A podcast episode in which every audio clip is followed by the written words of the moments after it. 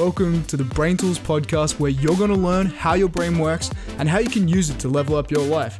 It's practical brain science for everyday people. I'm your co-host Sam, a self-professed neuroscience nerd on a mission to share brain science with the world in words everyone can understand. And I'm Kieran, and I specialised in neuroscience at university and now run a metacognition education startup in Asia. Each episode, you walk away with 6 practical brain tools that you can use immediately. No fluff, just the good stuff, with a side of banter.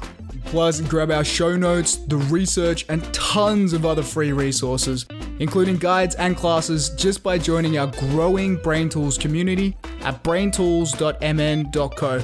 Best of all, it's totally free. But for now, the Brain Tools podcast. Welcome to episode 8 of the Brain Tools podcast. My name is Kieran, and joined with co-host Sam here. Today, you are tuning in for the wrap-up of our COVID-19 series. Episodes 1 through to 7, all about improving your wellbeing. And it rounds out delightfully with episode 8, which is all about human attention. You're going to learn how to actually boost your attention, how it works in your brain, but also, really importantly, the information arbitrage that's going on that makes it so difficult to spend time on task, by all wrapping up with 6 brain tools to obviously improve your attention so you can focus on making better decisions. Very excited to have you here. Samuel, how are you? I'm very, very well, thanks, Kieran. How are you doing this week, my friend? I'm delightful. Midweek recording. We're changing up a bit, aren't we? Recording, yeah. We're very much mixing it up. We're keeping our brains guessing, which is important in this day and age. Also, this topic is quite near and dear to my heart, will I add. Can I ask why? Well, it goes a bit like this. Start of this year, I moved back home and began working remotely. And now everyone else is working remotely too, which is great. But what I noticed is that my own personal attention and ability to keep attention on task really started to plummet. And there are a couple of different reasons why, but it's almost like COVID has induced this kind of ADHD where it's really, really hard to stay focused, especially during remote work. And the same thing with a lot of my friends I've been talking to. Everyone's a little bit scatterbrained right now. So lots of us struggling, which is a big issue. I totally agree, because I only realized this moving, because we've only been back in the office recently. And the ability to get stuff done, the ability to focus when you change your environment is massive. Like the whole idea of working from home, living from home, and making everything come into one is tough. It's like attention is just a premium, but it's a classic supply-demand, right? Well, it absolutely is. And then there's also, being at home, there's so many more distractions, which we're going to touch on a little bit later and how they work. And there's just there's so much going on these days. There's so much going on these days. Fun facts for you. Can I level with you? Yeah, hit me up. What you got? So, classic deep dive into the research, social media usage in 2018, and came across some very interesting things, especially when it came to Twitter, Snapchat, and Instagram. So I want to run a few things past you, which honestly blew my mind. In just 1 minute during 2018, Twitter users sent 473,400 tweets in 1 minute. In 1 minute. Scale that up, and you start to see that throughout an entire year. There are a lot of tweets going around. Snapchat is a lot of tweets. Donald is responsible for all of them. Pretty much. The real Donald Trump, will you please stand up? Snapchat users, though, shared 2 million photos in 1 minute. And Instagram users posted 49,380 pictures in 1 minute. There is so much information. It is crazy. And I'm going to quiz you, if I can. Go on. I'll just take a guess. Good old Google, which their whole thing is to organize the world's information. I want you to guess how many searches occur in a day on Google. I'm not going to look at this answer. I'm going to take a stab and say it's it's a billion. It just has to be a billion. Multiply that by 3.5 and you're at 3.5 billion searches. That's nuts. How crazy is that though? That is a lot of cat pictures. There was so many cat pictures going on. And this is where we've been speaking about this, that the amount of information in the world right now is absolutely in excess in both the real and the virtual world. Like, take COVID-19. How many times have you got a message of like a picture that says, hey, COVID-19 update? Or you're like, oh, this is the latest and bravest news. Oh, God. It's crazy. Right? all the time. And it's so hard to avoid them. They're like in your social media feeds. I get them pop-ups on Chrome. It is so annoying. And that raises the question though, right? Which is, how do you differentiate between signal and noise, especially when there's so much negative news coming on? The hijacking is nuts. The hijacking, I love it. And the hijacking you're talking to is not a plane, ladies and germs. It is our brains, the old amygdala hijack, and our attention's really being hijacked by technology, but also by the stress, which is making it impossible to focus. And if you want to know why, go back and listen to our wellbeing and stress episode 2. We talk a little bit about how the stress works in your brain, how stress works in your brain. But essentially it all comes down to how attention works in our brain. Spot on. And you know how much I love Cal Newport. Fanboy. Absolute fanboy. Well, I read his book, Deep Work. I think it was about a year and a half ago. And for those that haven't read it, I highly recommend. But he's got a quote there. And as we always do, like to start diving into the quotes. He says, "Who you are, what you think, feel, and do, what you love is the sum of what you focus on. Thus, what we choose to focus on and what we choose to ignore defines the quality of our life." And it becomes super salient that in this episode, deep diving in, actually having the ability to focus in a world full of noise, it's a superpower. Paying attention to the right things is absolutely nuts, which we are very, very excited to deep dive into, understanding how that actually works in the brain with your attention. Yeah, here we go, guys. This is why you have the attention of a goldfish. You're about to understand how it all works. And the best way to understand anything, if you ask Warren Buffett, is through an analogy or an example. Kieran, you've got an analogy or two. You know how much. Sam, can I ask? Have you ever been to a party before? Once or twice. Blown up. I'm kidding. You're the life of the party. You've got this down pat. You are, I know, remember those days at the clubs at room 680, for those that don't know, this is a club in Melbourne. That's a terrible call out. Actually, those dingy, remember how dingy it was though? It was the classic, you go in and dress up when you're 17 and 18, underage, sorry, and be like, hey, let's go do this. And when you look at it now, 9 years removed, you're like, this is the worst place in the world. Bad decisions. Many bad decisions. Bad decisions, but I will level you with this analogy. Let's take something a little bit better. Take it to a 21st or maybe a 30th. I want you to imagine, Sam, that you are at a party, and it's at a bustling restaurant. There are multiple conversations going on, the clinking of plates and forks, so many things that are competing to your attention. How do you think you would feel if you couldn't filter through that? Imagine if all you could do is take in all that noise. How would you go about things? You'd be overwhelmed. Absolutely. You'd be totally overwhelmed. And so our ability to pay attention is our filter. And it's our filter because we have all the senses. Now, I'm testing you again. Sam, do you remember, what the senses are, out of interest? So I do. And that's very rude of you, but I'll play along. I'm a good sport. So sight, smell, taste, please get this hearing, wrong. Please get this wrong. Touch, vestibular, and proprioception. Wow. Okay. Yeah. All right. Well, fine. You did better than I did. I didn't even realize those last two. The last two were crazy. And I know this because I thought there were 5, and I was reading a neuroscience book the other day, and they asked this exact question, and I nailed it. I'm like, I've got all 5 down pat. When I flicked for the answers, the last two, God damn it. So I learned. Well, I'm not going to lie. I'm sitting here gobsmacked because I was really confident and I was like, there's 5. This is great. No. But you taught me something new. So thank you very much. 7.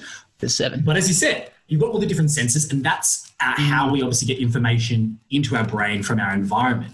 And it would be impossible to live if we couldn't actually filter out that information. So that's what our attention works like. It's like a lighthouse, right? It's literally a spotlight. It shines on the things that are most important to us. But the thing is, your brain decides what's important. So what do you mean by this being like a filter? How does that kind of work? Very good question. So there's the first model of attention, just to level with you, was called Broadbent's filter model. And basically what he came up with, and this was the first model, it's been iterated across time, but to be honest with you, it stayed basically the same, is you have some sort of sensory input. Generally, let's stick with something visual, right? You see something. What then happens in the environment in terms of your entire landscape is a filter occurs. And I know that you've done a bit of thinking about the thalamus and the role that plays, but it filters into then understanding what's important, what's not, before it goes into your prefrontal cortex, which is your executive, the CEO, where you start to actually pay attention to it. And once you do that, then it's a response. And so it's a classic input-output model that allows us to actually filter all the way through. And this has been pretty consistent for a while as well. Yeah, good old Broadbent. It's pretty interesting. And hey, Broadie, how you doing? Mr. Broad, the Broadman. You just touched on this, and I'm going to go through it really quickly. But essentially, there's this part in your brain called the thalamus, and it's surrounded by this shell of thalamic nuclei, which are just cells, and this system called the reticular activating system. What the hell is the reticular activating system? Big words.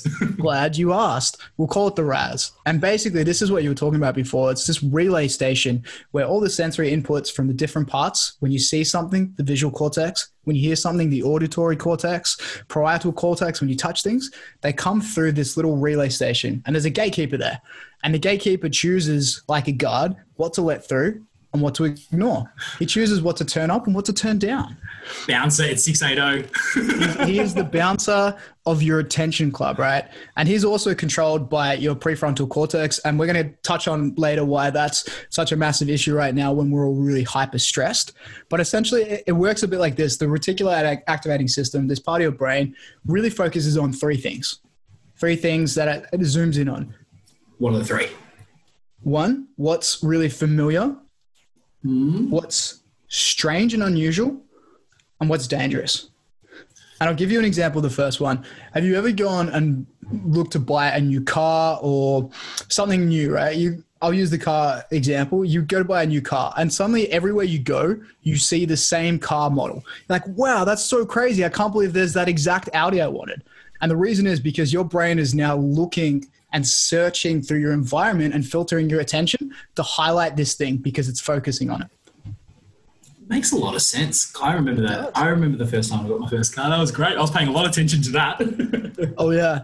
I mean, so my dad is obsessed with this car we used to have. We had a Toyota Camry 1999 Vienta. We called it the Frog.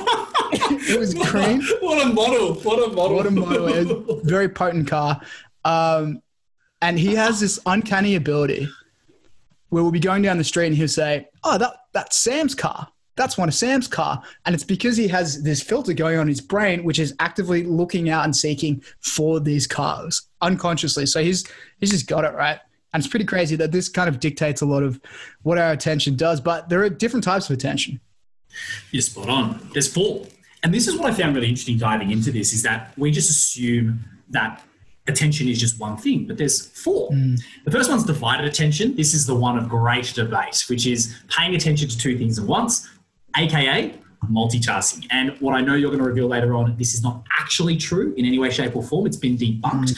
But for a long time, when Broadbent came up with the model, divided attention was definitely a thing. The second one is a sustained attention. This is known as flow. And I know, Samuel, you've been in the moment where you're like really there 2-3 hours, getting stuff done, time passes very quickly. This is what we call your attention span. And as we will reveal later on, attention spans have actually decreased over time as information's increased, which is a very interesting one. And then the last two, executive attention, is when you're making conscious decisions. So you're actually paying attention to the decision-making process you're making. But the one that you touched on and the one that we're going to really focus on today is selective attention. It's the ability to filter out everything from your external environment to lock in on the one thing that you want to concentrate upon. And as you said, hit those three markers of familiarity and also obviously of threatening and of novelty. Yeah, powerful. Different kinds of attention. That's super interesting. I know you also looked at a really good quote about this and you love quotes. You know, are we going to get the quote? Are we going to get the quote counter back again? I think we need a quote counter. I think we are. And the only thing that I just want to say on this is beware of the illusion of conscious attention. There's a guy called David Eagleman who wrote a book called Incognito: The Secret Lives of the Brain. And he has a quote that really hit me quite hard when he said, the first thing we learn from studying our own circuitry is a simple lesson. Most of what we do and think and feel is not under our conscious control. The reality is, the subconscious is just lurking back there and is responsible for 95% of it. But because you and I have this conversation right now, people listen in They are using the conscious brain, and that gives the illusion that it's everything. But the reality is there's a feedback loop between your conscious and subconscious self. And so what becomes so, so important, mastering your ability to actually manipulate your conscious attention is the ultimate feedback loop that alters your subconscious. But there are so many issues with this and so many things that stop us from actually doing that. Oh, super powerful. Whoa, what a way to finish out with Martin Luther King as delivery. I love it. And speaking of those things, that's what we're going to talk about in our next section is some of the problems, some of the blockers.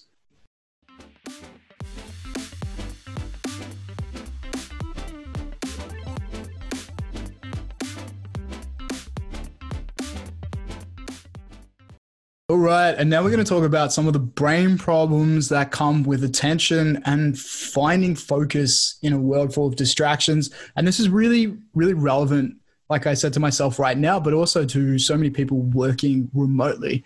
Because one thing I've noticed is the work environment at home, for most people and for myself included, is just full of distractions. And it's definitely not made for focus and attention for most of us, whether that's kids at the home, a vacuum cleaner going somewhere, you know, the old family argument in the kitchen. Oh, the worst.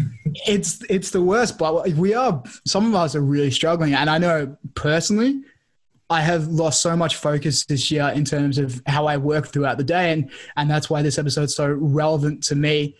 But there are kind of two core problems that you identified with attention. And this was news to me because I always thought it was just distraction or attention. You're spot on. And I totally feel you with that, like working from home, even just like construction noise that's going on in the background. Oh yeah. And I suppose that is the worst. Like we've had literally somebody, I kid you not, just every morning, 6 a.m, just waking us up, and then throughout the entire day, it is the worst. But as you said, there's sort of a frame that I want to bring to it, which is the classic quality and quantity model, which is the first problem which you spoke about, which is the quantity of attention, which is, you know, how much attention you can actually pay and the things that take away from that, as you've rightly said, the distractions. But the second one to bring in is the quality, which is once you actually do pay attention, how does that actually impact your beliefs, your behaviors, and your subsequent well-being? Because the moment you pay attention to something, you are internalizing it, whether it's conscious or subconscious. And that I know really links quite nicely into the notion that while there is just quantity, there is quality. And I just want to very quickly touch on the first issue, as we've just said, which is information quantities increase exponentially. As we said in the opener, there's so much information. Totally. And the Danes, my friend, the Danes, I think Australia's got a little bit of a hello for the Danes. Yeah, we got there. But the technical University of Denmark did a study in 2013, and they went through a bunch of information trawled at social media and Google from the past few years. Now, I don't want to delve into it, but the conclusion they came through was clear. There are more things to focus on because there's more information, but often it's harder now to focus for longer periods of time. So we're focusing for shorter periods of time. And it makes a lot of sense because when we are overwhelmed with quantity, quality becomes incredibly hard in terms of your attention. And therefore, we end up relying on a bunch of heuristics that normally lead us astray, which I know links very nicely in terms of the COVID stress that has basically happened throughout this entire, year, around 2020. Oh, right. It just feels like it's never ending. I know lots of people feel that way.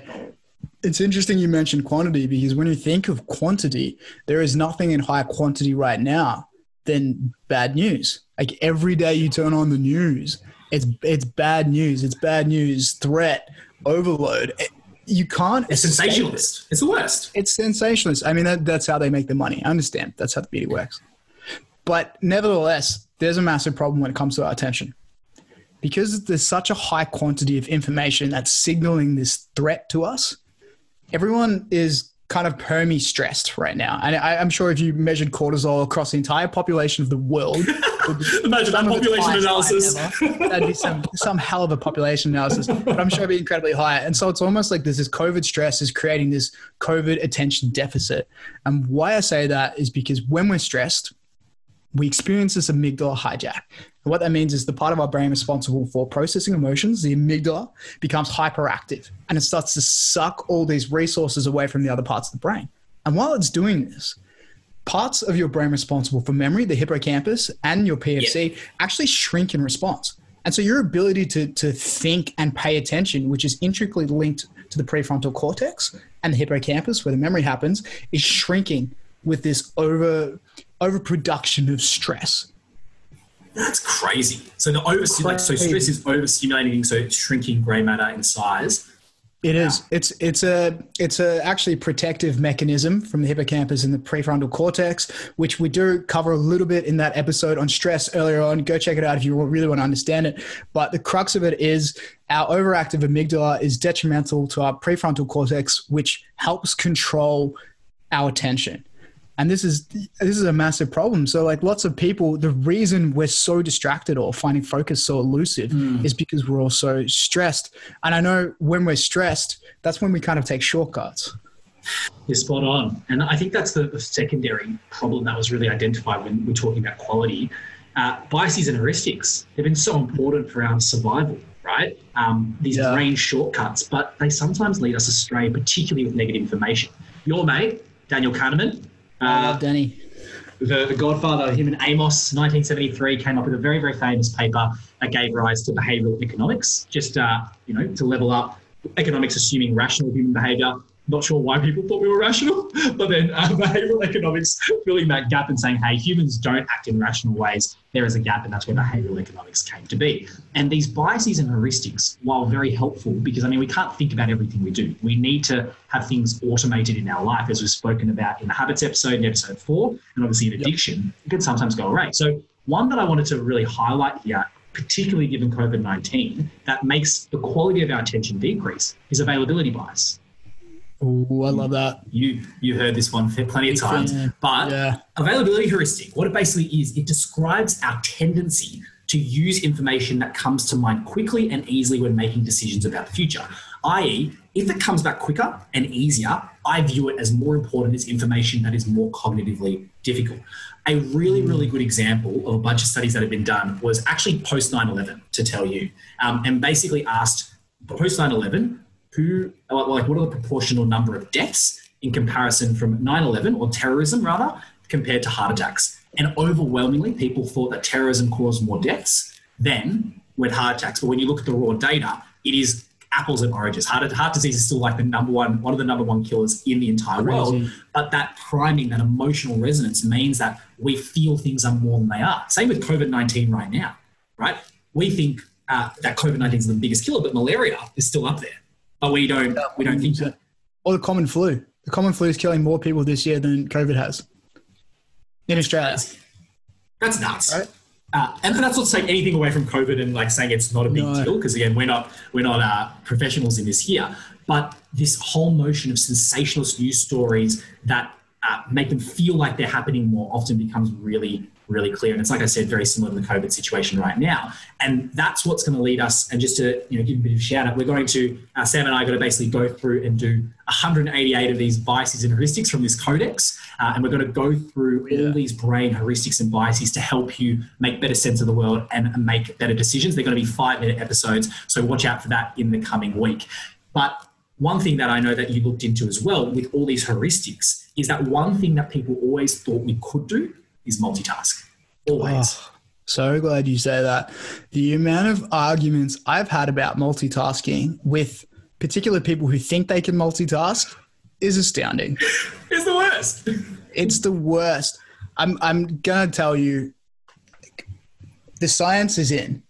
Multitasking is out. It is physically impossible. And it's gone. Don't multitask. You task switch. What this means is when we're paying attention to something, when we have goal-oriented attention, we're trying to achieve something. Like I talked about before, that part of our brain, which is responsible for the executive function, the prefrontal cortex, which controls everything, is actually in communication with the different parts of our brain processing our senses. So if you're watching a video, the visual cortical part of your brain is lighting up, and so is the audio cortical part of your brain. Those parts processing those things, and they're talking to your PFC, and your PFC is talking to them. And then when you try to do something else, what happens is you actually have to activate a whole new network of information to switch between them. Mm-hmm. And so you're switching between these two different networks in your brain, and that comes with a cost. It comes with a task switching cost in the form of energy. So it's kind of like every time you switch between two things or you try to multitask at the same time, it's like opening up a program on your computer.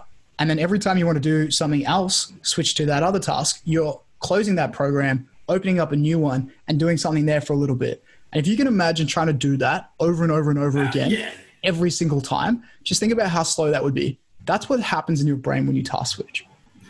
That's crazy. So the cost is, so basically it's like the illusion of multitasking. Because we do it so rapidly and quickly, we don't really notice it. The conscious self doesn't notice it, but there is that cost that is hidden to our conscious selves, but it's happening and decreasing over time. Well, there is. And the other problem is multitasking is addictive, right? So according to Dr. Daniel J. Levitin, so professor of psychology, behavioral neuroscience at McGill, he said multitasking creates this a dopamine addiction feedback loop. Shout out to our habits episode. Go check it out on the addiction episode, which effectively rewards the brain for losing focus and finding new external sources of stimulation. And you think about this, when you start multitasking, you almost can't stop because it feels like you're doing more work, even though you're probably doing it much less effectively. It's the classic busy versus productive, right? It's like when people, like when an email pops in to your computer and you reply to it straight away, there's a cost there that people don't realize, but it makes you feel that you're actually getting stuff done. You get to the end of the day and you're like, oh, wow, I replied to 32 emails, did nothing, did no big rock items, not done. That's it. But you're tired. You still feel tired because you spend the whole day switching between things. So, I mean, taking this into consideration with how much multitasking we're all currently doing, I think of myself and I have Slack open on one window of one monitor, and then I'm trying to do work on the other, switching between the two. No wonder I'm finding it so hard to remain focused because my brain is learning to be unfocused. It's learning to switch attention. It's learning a bad habit. It is learning a bad habit. And that kind of comes into one of the benefits of attention is focus is a skill. Like attention can be developed and retrained. And that's essentially what meditation does. According to Dr. Gazelle out of the States, out of California. And the thing is where you focus your attention, you focus your identity, because like we talked about with the reticular activating system. Yeah. Where you focus your attention, you focus your identity, because what you start focusing on is what you'll start to become, because your brain will seek out more of that information. That makes so much sense. And I suppose that's why when we talk about well-being, meditation is often so cited, because you're focusing solely on one thing and building it like a muscle. And that's where one of the benefits that we're speaking about, if you actually do improve your ability to pay attention to the right things and increase it, is well-being.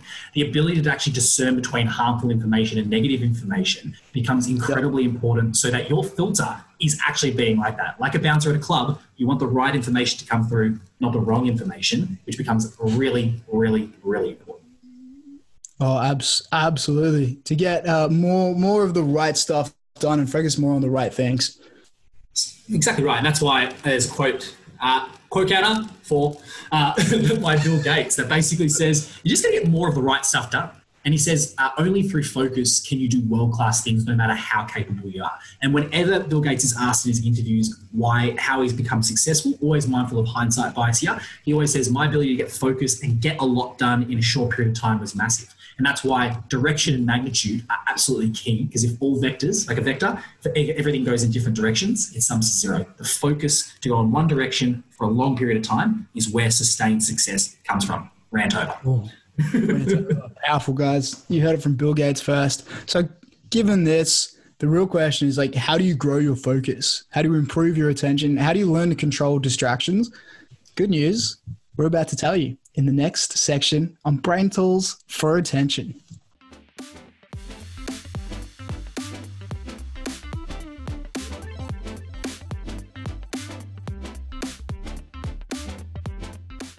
So welcome as we get into the next section, which is what we've been waiting for. It's all about these practical brain tools. Now, Sam, I have to level.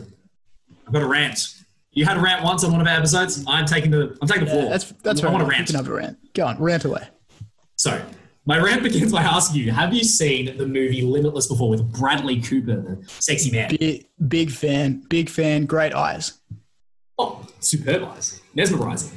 But I'm not going to lie, this movie that he was in, the craze that happened afterwards where people, for those that haven't seen it, he basically takes this smart drug, this pill, and he becomes like beautiful mind-esque, Russell Crowe-esque, where he can just do all these calculations. He's really, really smart and does some amazing things. Now, the reality is This is not true, but it led a massive craze of university students in the UK, Australia, US, around the world to take these smart drugs, Modafinil, Ritalin, that were used to treat ADHD, where people literally thought they'd take these pills and they would be smarter.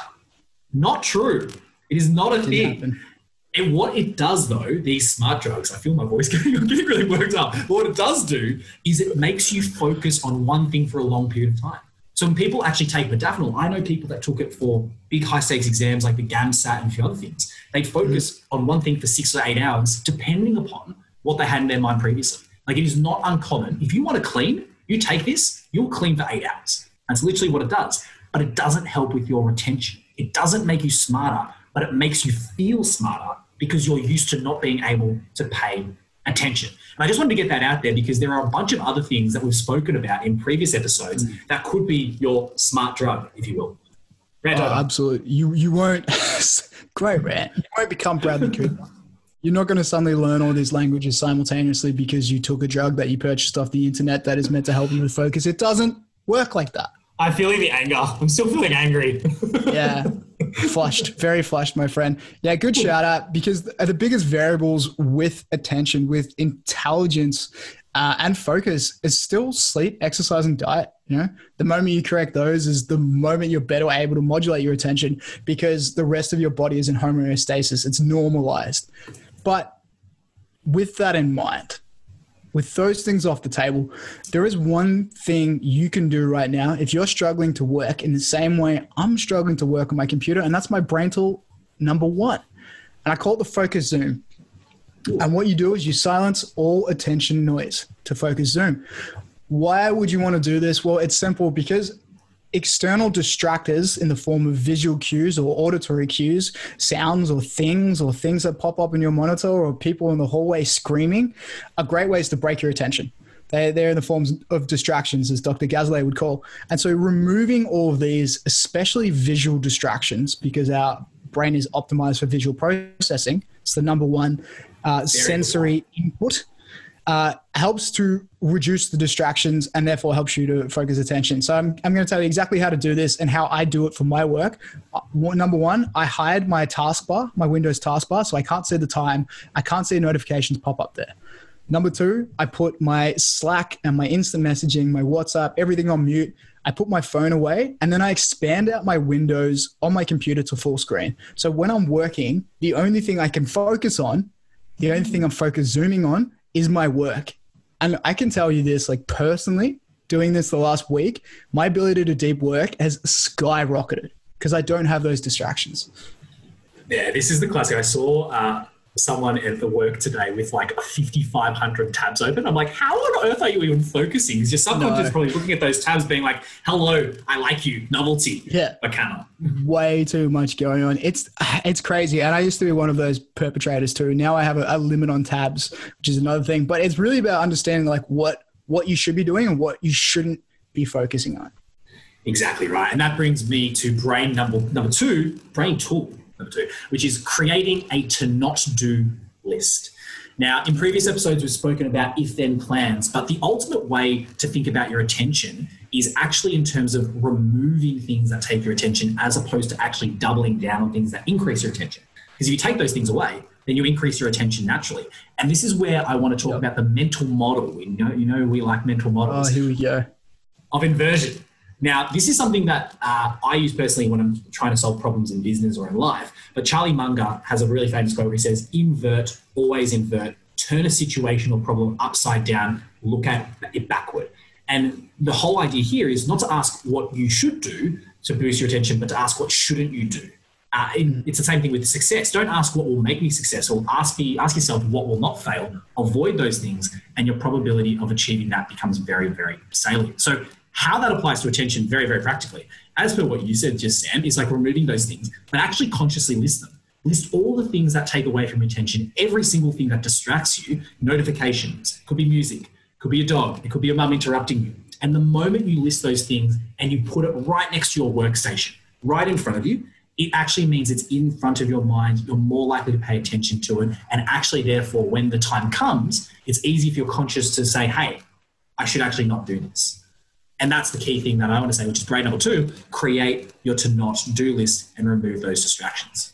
I absolutely love that. It's almost like using your own attention filter and training it, not what to not pay attention to, by putting it in front of you. We're nodding lots. Yeah, exactly right. It's so spot on because it links in so nicely with that. But it's also being mindful that, you know, when you do work for long periods of time, it does get quite tough. So I know that you looked at a particular technique that could solve this problem. Yes, totally spot on. I did. And this is one that is, you probably heard it before. If you're in the productivity circles of the world, if you spent too long on Medium, or if you're just a productivity nerd, like some of us are, brain tool number 3, it's called the Pomodoro technique and breaks. And what you do is you set yourself up a timer. There was an Italian name, I can't remember his first name, but Mr. Pomodoro, who came up with this concept of timing yourself. Mr. Tomato, I like it. Mr. Tomato. Mr. Pomodoro, of timing yourself for 25 minutes and then taking a break. And his concept was this was about the amount of time where he could sustain deep focus. And so the way it works is you start working in these blocks of 25 minutes Pomodoro timing, 5 minutes break, 25 minutes focus, 5 minutes break. And it works because the brain needs breaks. Your ability to focus and attention erodes if you start extending beyond a point where you give your brain a break, because that's what the brain is seeking to do naturally. So I'll wrap it up really quickly. The way you do this, or the way I do it, is Google Pomodoro timer. There are a million out there. They're free. Just open one up. Click start and refuse to do anything else but the task you were meant to do during that 25 minutes. And then when that time is up, go spend 5 minutes relaxing. I go and shoot hoops on my basketball rim. I love basketball. So that's my thing. But you know, if you're a reader, go read a book. If you are a chronic scroller, go reward yourself. We talk about this in the habits episode, but go reward yourself for that 25 minutes of focus with some scrolling on Instagram or social media, and then come back and do the same thing. So Pomodoro technique, go look up the timer, 25 minutes focus, 5 minutes of relaxation and reward afterwards. I love it. That's huge. Those are three pretty decent ones, I feel. Those are pretty decent ones. Pretty impressed with those, and even more excited for the ones coming up after this because they link directly into this, and we've even got some color play.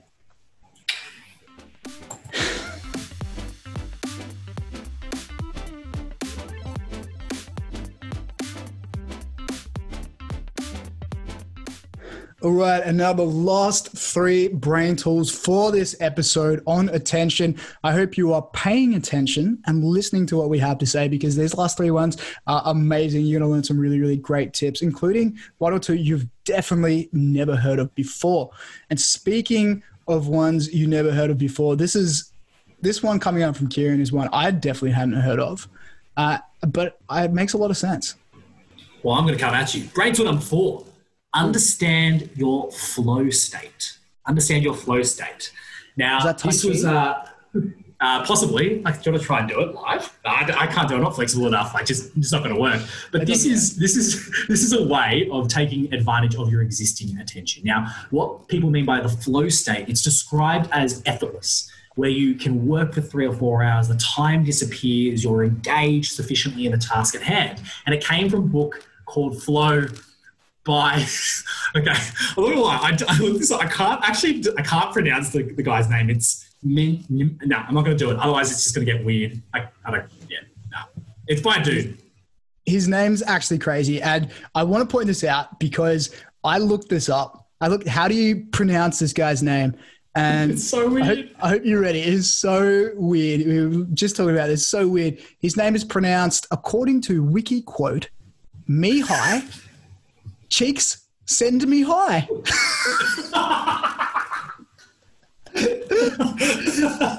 Oh, cheeks, send me high. Dr. Cheeks, send me high. Oh, I don't even want to say his name. I'm just calling the flow guy. I can't. And if we've offended the flow guy, I'm sorry. This is just wiki quotes. Don't shoot the messenger. Don't shoot the messenger. Shoot Google. Information. 4.3 billion searches. But the whole notion in this book and what he says is control of consciousness determines the quality of life. And what he talks about is a very interesting practical exercise on how to actually discover your flow state, which is you pick a day or you pick 2 days, 3 days, generally a week is great. And what you do throughout the day is you create a bit of a table and you assess and rate your energy levels, your feeling of energy across a day. So let's just say at 10 a.m., I have an alarm, I'll rate it 7 out of 10. Then an hour later, it might be 6 out of 10. And what you start to do is actually graph your energy states throughout the day, because energy is a really big function of your flow state. The other thing that's really important is task enjoyment. And so that's what he also says to do, is to actually map how much am I enjoying this task right now.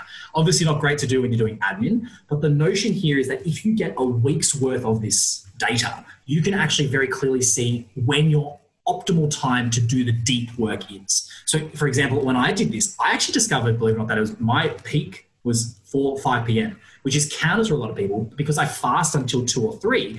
For some reason, I was just able to really work quite well there. So all the big ticket items, the big work, the stuff I want to be really immersed in, I always do then. So understanding your flow state, when you are in a state of flow, when you're more likely to be, is a really crucial thing to direct your attention in a very purposeful way. That makes so much sense. It's like figuring out where your golden hours are. Exactly right. It's the effective time, hey? The effective time, the time when you work best. I had not thought of it that way. And I say that genuinely, I had not thought of it that way, but I might actually have to reflect upon that. Implementation. A little bit. Implementation. I'll be using it. Check back in with me in a couple of weeks. And that kind of ties in a little bit to brain tool number 5 that I have. It's a little bit different. You're so happy with this. You're so happy with this one. I'm pretty happy with this one. The name. I'm pretty happy with this one. Hear me out. Brain tool 5. Forget screen time. Get some green time. And yes, I delivered. How's this through the FM voice? That got really sensual very quickly. How powerful was that? Look, what this is super simple. It's be around plants. Immerse yourself in green for more focus and attention. And I know what you're thinking. That sounds like complete bollocks, which is what I initially thought too. But research has shown that getting exposure to green spaces, plants, trees, anything green in nature improves concentration and attention. And I've actually got 2 quick studies that demonstrate this really well. Students were asked to conduct a really mundane task in a study and then given a 40-second break midway through. In that break, they were either looking at a bare concrete roof, boring, or a flowery meadow, green roof. The students who glanced at the flowery roof made considerably less errors and had superior concentration levels on the remaining half of the task than those who looked at the concrete scene. Pretty crazy. They also found in another study that enriching a bare office with plants increased the productivity of workers by 15%. And the presence of greenery increased workplace satisfaction, perceived air quality, and levels of concentration. Green space, green time is better than screen space, screen time. I'm telling you. You have wrapped it up nicely, and you're very happy with your word right now. I'm very happy with my wordplay. It makes so much sense, though. Like, I totally agree with this, which is, if we go back to the wellbeing episode that we did, that study done on nature, even getting sort of 15 to 20 minutes in nature per day increased wellbeing satisfaction scores massively. And so taking what you said, I've adopted that principle as well. Now, I know it's sometimes tough to get outside given COVID-19 restrictions, but my lunch break's normally in a garden nearby. Just walk there, I love that. Sit there for a little bit, take it easy, meditate, come back. So simple. And I was actually thinking about that today because I do have certain people who don't have access to green spaces. Even if you just have a plant in the house that you spend some time with and you just look at and kind of absorb, you're still going to get a similar effect because it's still green and you're still getting that plant reflection. So just go look at a plant. Plants are good for you. And this was about green, but yours is about another color. For brain tool number 6. So you're all about green time. Tool number 6 or brain tool number 6 is red team yourself. Ooh. Red team yourself. What do you get, Sam, when you mix red and green together, by the way? Purple. I actually don't know. I just asked that. Is it? Orange? No. It's, wow. It's definitely not purple. Moving on. Moving on. But red teaming yourself. The whole notion here is when we talked about earlier the problem with the quality of information and how it impacts your beliefs. This is actually to protect your attention. And what we want to do here is, in red teaming yourself, you want to avoid confirmation bias, a bias we're going to talk about in future episodes and in on those biases and heuristics we're talking about. But that's basically the idea that you have an existing belief and you'll search for all the information that confirms that initial belief. This is rife at the moment, taking COVID-19. Everyone has, like, you know, you've got the conspiracy theorists, you've got the non-conspiracy theorists, and the moment that someone adopts that belief, they're going to look for the information that actually satisfies that belief, irrespective of the total population of information.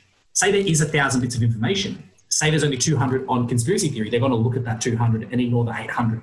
And so you want to know the other side better than you know your own to improve your sense making. So how you do this, Sam, to improve and balance out things, because if we go at the extremes, we can get heightened in our emotional states, can suffer a lot of anxiety.